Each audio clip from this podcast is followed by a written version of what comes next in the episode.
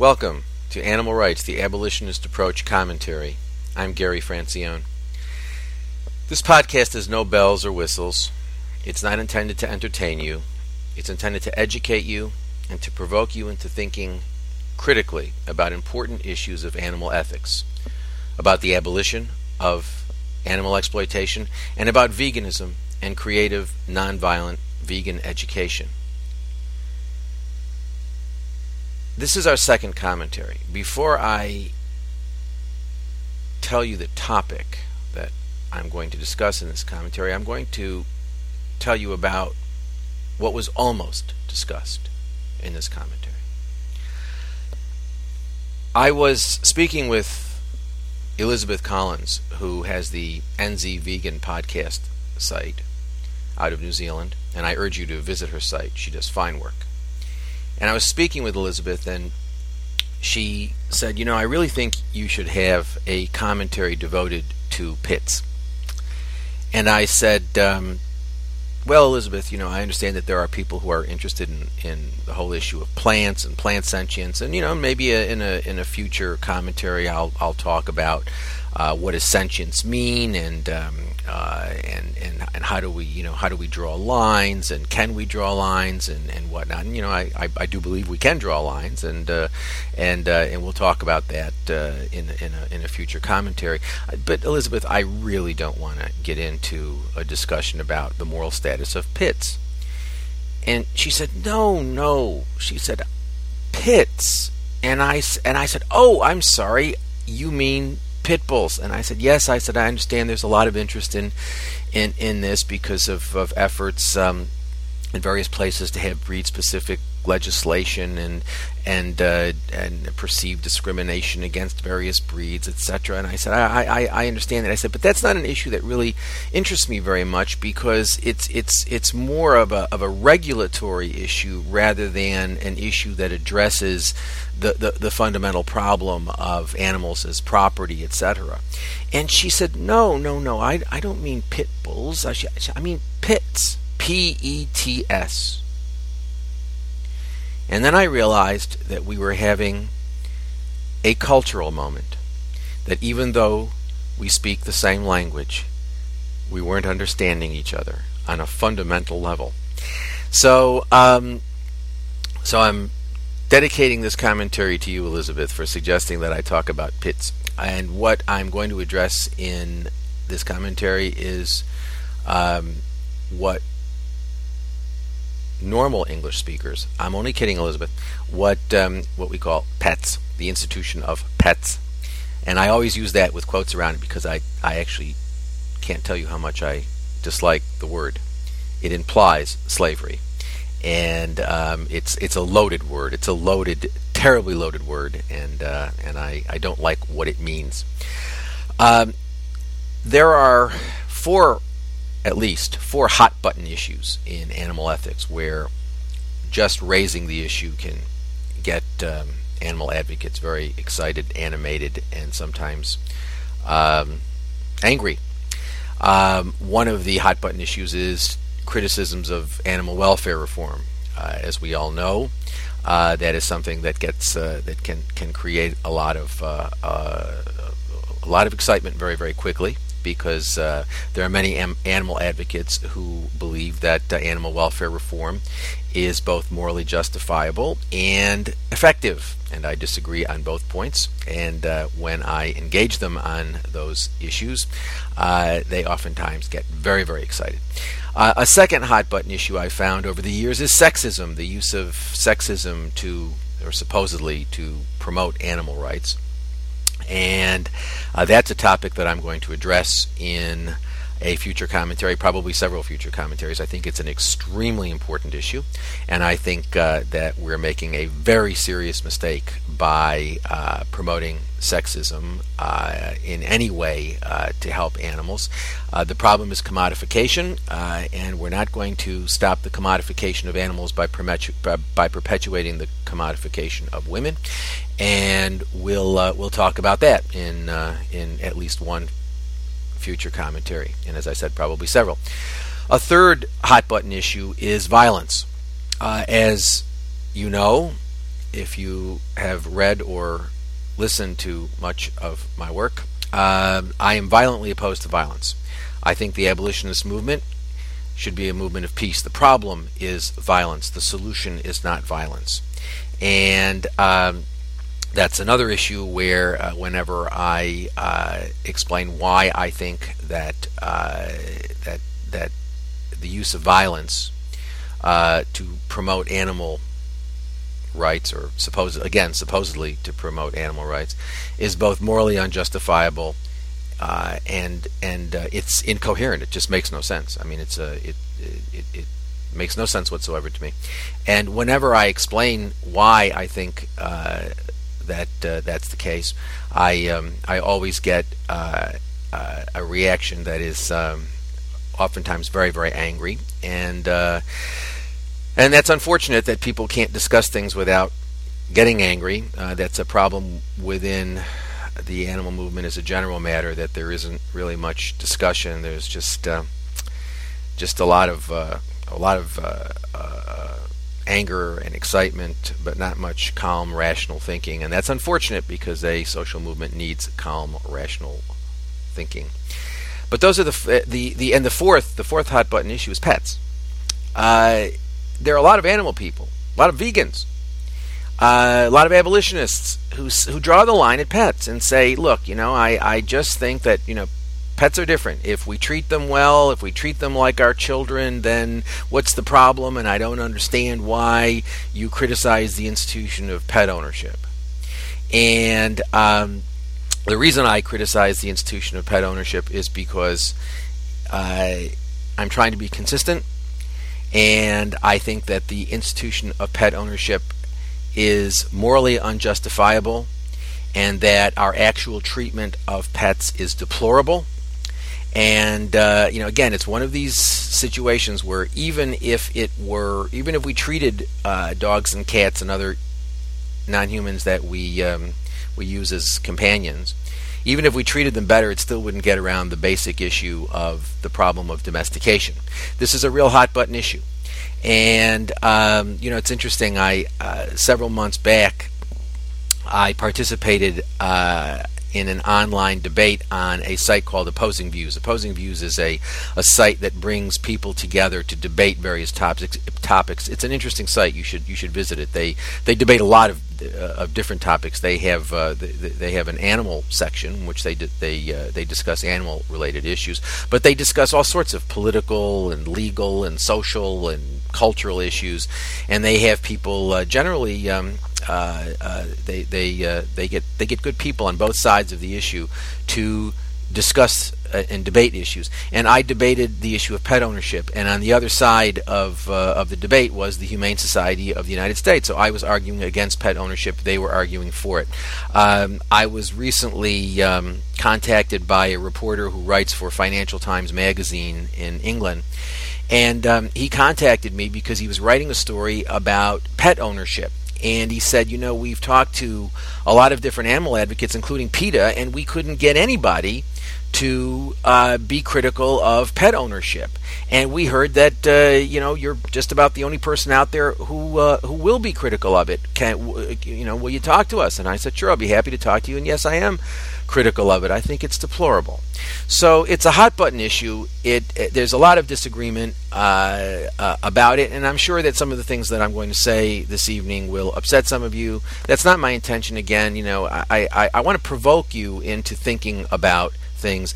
If you, I'm going to make arguments for why I take the position I take. If you think my arguments are wrong, then you think about the reasons about why my arguments are wrong. It's not just a question of, well, you know, you disagree. If you disagree, why do you disagree? What are your reasons for disagreement? And we have all sorts of opportunities on on uh, on Facebook uh, to uh, uh, you know to debate those things. You can put your comments up. Uh, to the extent that I think I can say something useful about them, I will if I if I'm able to. Um, and I, I want to tell you all now that that the semester is about to start for me in another 10 days or so. So that's going to take uh, take away some of my time. But there are other people on the Facebook forum who will discuss these issues, and sometimes, uh, oftentimes, there are some. Uh, I haven't been on Facebook very long, but already I have seen some very, very interesting, intelligent discussions, uh, and I'm happy to see that because that's really what we need: are intelligent discussions. Um, so, if you disagree with what I say, think about why you disagree about uh, what I'm saying. All right, I, I want to break this down and tell you that that uh, there are I have two reasons why I think that animal uh, uh, pet ownership is problematic. The first reason, which I regard as really the primary reason, the important reason, one might regard as theoretical. Now, there's a tendency amongst animal people, or at least some animal people, to say, "Oh, theory. Who cares about theory? You know, we want to. We're, we're into action. We want to we're concerned about action. What's he wasting time talking about theory? Why is he wasting time talking about theory? And the answer is, my friends, theory is essential. If you don't have a theory, you don't know what actions you're going to undertake. Your actions, your choice of actions, we all have lots of choices about what we're doing, about what we're going to do. When we're going to engage in animal advocacy, we have we have many choices about what it is we're going to promote or not promote. And what we choose to do will be guided by what theory we think is is is is a good one, is the better one. So if I have an hour of time today and I'm going to uh, go and you know go down to uh, uh, you know some public space and table about animal rights um, or animal issues, I have the choice of whether I'm going to promote cage free eggs or whether I'm going to spend that hour trying to explain to people why they shouldn't be eating eggs at all. That choice, the choice that I make, is going to be guided by what theory I have about whether or not I think it is a good thing to promote happy animal products or whether I think that that uh, you know it's morally justifiable to consume cage-free eggs or whether I think that any sort of welfare reform is morally meaningful or thing I mean uh, these are the sorts of issues these are theoretical issues I have to have worked out in my head before I decide what it is I'm going to do and so do you so um, there's this tendency to say, well, you know, theory, who cares about theory? The answer is, I care about it, and you should care about it because it determines what actions you are going to undertake. So, the first reason that I object to pet ownership might be called the theoretical reason, but that doesn't mean it's not important. It's extremely important. I think domestication is slavery, pure and simple. Now, let me say this Anna and I live with four rescued dogs. We've had up to seven at one time. We regard them as refugees. They would be dead if they weren't living with us. We regard them as members of our family, and you know what? You will not find two people in the world who enjoy interacting with dogs more than we do. But if there were two dogs left on the planet, and it were up to us as to whether or not they were going to continue to breed so that people could have pets, the answer would be a very clear, a very unequivocal no. Absolutely not. Domestication is slavery we take animals. I mean, th- think about it. Just think about it for a second. This is really not a, a difficult conceptual problem. Think about a, how unnatural the life of a dog or a cat is. These are non human animals that are not part of the animal world and they're not part of the human world. They exist in this, this nether world of vulnerability. They are completely dependent on us. We control every single aspect of their lives. They're dependent on us for when they eat, to make sure that we fill their, their water bowls, to make sure that they get veterinary care, to make sure that you know we, we let them out at, at appropriate times, that we take them for walks, that we exercise them, that we I mean they are dependent on us for everything and they are perpetually dependent on us. It's they're not like children, where you know you have if you have children, uh, at some point they become autonomous. Some some some some tend to. Uh, uh, not, but um, but but most of them, most uh, children become uh, uh, autonomous, and uh, it's called growing up, and um, and go off on their own and, and, and whatnot. Animals can never do that. They're always going to be they're going to they're, they're in a state of perpetual dependence on us for everything about their lives. And that I suggest is inherently problematic. That's not that that is not in any way uh, a natural state of affairs, and indeed it's an unnatural state of affairs, and it involves us in a position of con- uh, necessarily in a position of control and in a position of hierarchy. I suggest that however well we treat our dogs and our cats, they are still ultimately slaves that we control and who really don't fit anywhere.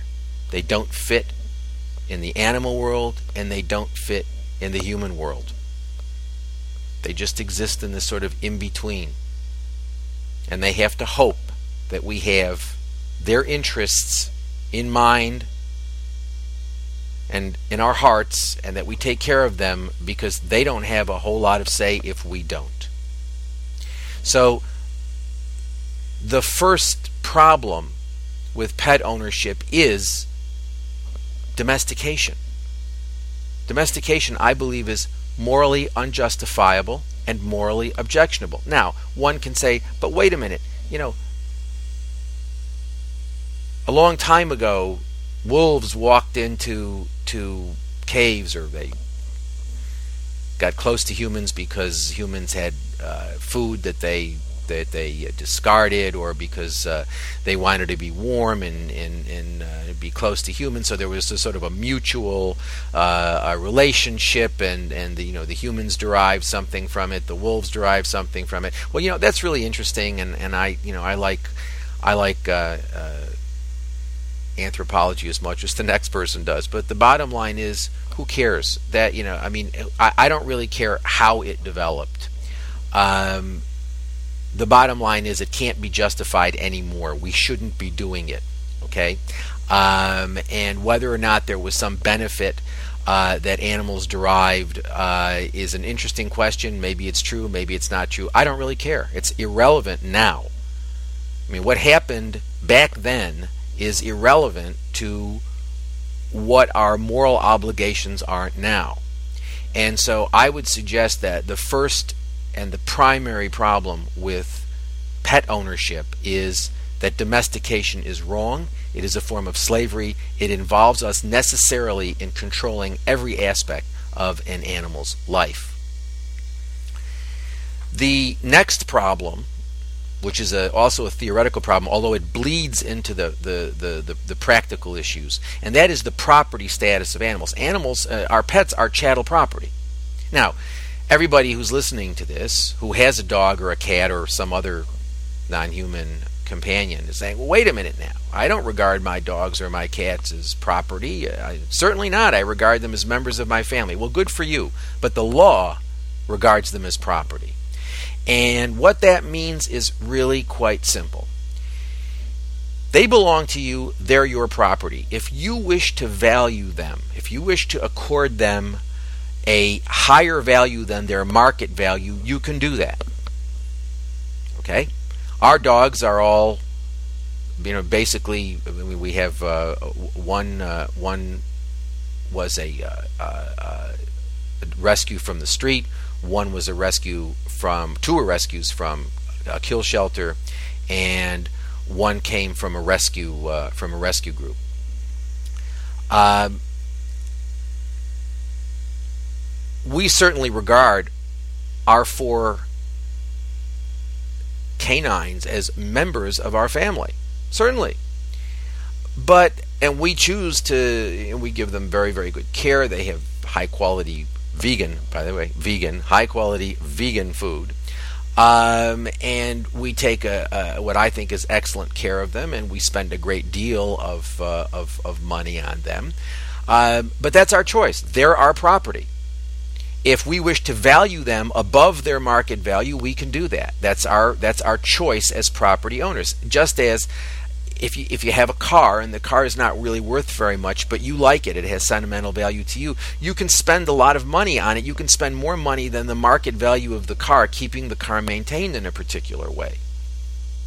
This is what it means to be a property owner. You get to value. There's a market value for your property, but you, the property owner, get to value ultimately what the the you you get to determine what the value of the property is. So even though we value our dogs as members of our family and we don't we don't even think about them as our property, if we wanted to, we could keep them outside as long as they had enough food, water, and sufficient shelter. We could keep them outside, never let them in the house, never show them any affection. We could keep them on chains. We could we could uh, use them as guard dogs uh, and uh, and discipline them, i.e., beat them um, if they didn't perform uh, uh, the way we wanted them to. Uh, there's an enormous, I mean. W- there's an enormous range of abusive behavior that we could inflict on them if we decided to value them at a lower in a lower way. Okay? So so they're our property and because they're our property, we have the it's again it's part of our control we get to control what their value is to us okay we determine what their value is to us we can value them high we can value them low now this goes into the second point which is the way animals are treated because you know again as in most most of the most of the time when I'm talking about uh, abolitionist theory, I'm just drawing a distinction between use and treatment. And it's my view that however humane the treatment is, and I don't think treatment is ever humane, it can't be for a variety of reasons, and I'm not even sure what that means. But to me, animal use can't be justified, irrespective of how humane the treatment is. But I'm always drawing a line between use and treatment. Now, what I've just argued in terms of, of, of domestication and the property status of animals is I'm saying, in, in a sense, we can't justify using animals as pets. However humanely we treat them, that's really not the point. The point is they are property. They are chattel property. They're economic entities. And because domestication is not morally justifiable, we really shouldn't have the institution of pet ownership. But then there's a separate problem of treatment. Because they are property and because people can value them at a low level, many people choose to do so. And although we have this fantasy that people treat their dogs and cats well, but you know they don't treat other animals well, that's a fantasy. That's a complete fantasy. Some of us treat our dogs and our cats and our other non-human companions very, very well. Many of many of us don't in the United States, a, a dog has a home for a relatively short period of time before the dog is either taken to a shelter, transferred to someone else's ownership, or taken to a veterinarian to be killed. And and by the way, because they're our property, we, we can do that. You any any of us today don't want to take care of our dogs or cats anymore can take them to a shelter, or can take them to a veterinarian and have them killed. And in some places, can kill them ourselves. Okay? And as long as we comply with certain regulations that we don't discharge firearms in places where we're not supposed to discharge firearms, etc. But but we can kill our animals. We can dump them in shelters. It's generally illegal to dump them on the highways, but people do it all the time. Okay, uh, so so it's generally illegal to abandon your animal, but it's done all the time. And the bottom line is although some of us take very, very good care of our animals, most of us don't. Some of us regard our dogs and cats as members of our family. But think about all of the places you've been where you've seen animals being used as guard dogs or where stores use cats as basically living mouse catchers where they don't feed them at all they just you know they just have them in the store to catch mice, and if uh, so, the cat has a great incentive to find mice, or else the cat starves. So. It, dogs are used for all sorts of purposes that are really terrible. Cats are used for all sorts of purposes that are really terrible. And and dogs and cats are treated very, very badly as a general matter. Very badly. Uh, again, it really wouldn't matter to me whether we treated them better. It's still there would still be the moral problem of domestication and the property status, the fact that they would still exist as chattel property. And there's really no other way we can have a. You, you can't really change the status. Uh, I have heard people say, "Well, why don't we give them the status of children?" Well, yes, um, that that makes absolutely no sense. You could never, you could never implement that in any sort of meaningful way in terms of the only way we're ever going to relate to them is as our property. That's the only that's the only uh, uh, uh, uh sort of relationship uh, that is practical and that could be worked out. Okay, I mean, think about all the trouble they're having working out healthcare right now in the United States, which in many ways is is a is a much simpler problem. Uh, can you imagine if somebody said, "Oh, well, we're gonna we're going to have, uh, have we're going to give uh, non-human animals the status of children"? Please, I mean that uh, that is completely crazy. Um, so we've got the problem of domestication, we've got the problem of property status as the sort of the theoretical issues. Then we've got the problems of treatment. A lot of people just treat animals terribly. I mean, they're treated absolutely terribly. Dogs and cats and other animals used as non-human companions are treated absolutely terribly. Okay, even if they weren't, wouldn't make a difference, but they are. So. I think the institution of pet ownership is problematic for theoretical reasons and for practical reasons. And you know, it's a sad comment when you go to Pet Finders. That's just one site. There's a zillion sites out there. You go to Pet Finders and there's like 300,000 animals right now looking for homes. That's crazy. That's wrong. I mean, you know, when you have an institution that has results like that, you know, we have this, this institution of pet ownership where at this very moment on one site there are 300,000 animals looking for a home. I suggest that that means that there's a serious problem with the institution. Again, even if there weren't 300,000 animals looking for homes, even if there weren't people abusing their animals, we would still have the problem of domestication and the problem that what that means is we control these creatures completely. We make them live a completely unnatural life. We wonder why our dogs and our cats behave in neurotic ways, as most dogs and cats do behave. And the answer is simple because they don't belong in our world they have no world of their own. They live in a situation in which we control every single aspect of their behavior. It's simply not right. And on top of that, many people treat their dogs and their cats and their other non human companions horribly. But again, even if they didn't, even if there weren't 300,000 animals on Petfinder, even if there weren't animals being beaten, abused, and tortured in all sorts of ways right now at this very second, the institution would itself be wrong.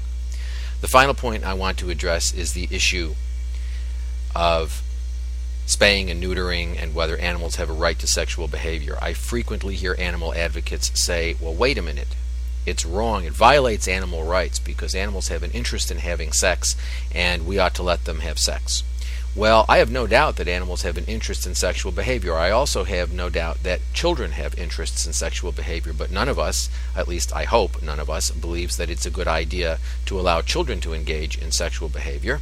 Uh, I think that uh, there is nothing wrong with saying that uh, we ought not to be uh, allowing animals to engage in sexual behavior. The notion that it is somehow unnatural to not allow animals to engage in sexual behavior is bizarre to me. What what about an, a, a pet's life? What about a pet's life is natural? And the answer is nothing. There is nothing natural about a pet's life. So when we get to sex and someone says, "Well, that's not natural," well, welcome to pet ownership. Nothing about pet ownership is natural.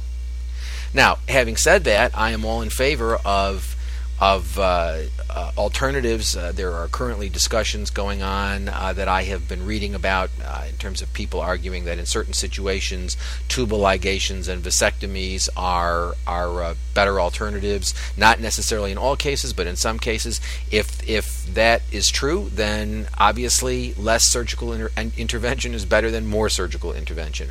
But the bottom line is we should stop the breeding of animals. And you know, is there a difference between a puppy mill and a small breeder? The answer is, of course, there is a difference.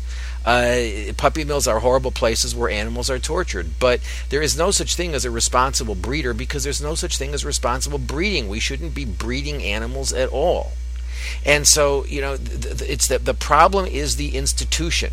So when people say, well, you know, puppy mills are horrible, we ought to get rid of them. Yes, we ought to get rid of them, but animal advocates also animal advocates also in their efforts to to stop puppy mills also ought to be advocating that there should be no breeding of animals. And that's really the problem. None of the animal organizations want to do that. They're happy to take on the puppy mills, but they don't want to take on the quote responsible breeders. I think that is irresponsible. And I also want to say that um, there are a lot of uh, animal advocates who really care about their animals, but nevertheless who seem to not have a serious problem with things like declawing or ear cropping or tail docking and things like that. Uh, it's bizarre that people who really do care about animals or claim to care about animals mutilate their animals in this way. I mean, again, I, I think that that shows how deeply problematic the institution of pet ownership is. Well, that's all I have to say about this issue, at least for the time being. I'm sure I'll get comments and perhaps I will respond to them uh, in a future commentary. And uh, visit our website, www.abolitionistapproach.com. And uh, final thought go vegan. It's easy, it's good for you, it's good for the planet, and most importantly, it's the morally right thing to do. Thank you. Goodbye.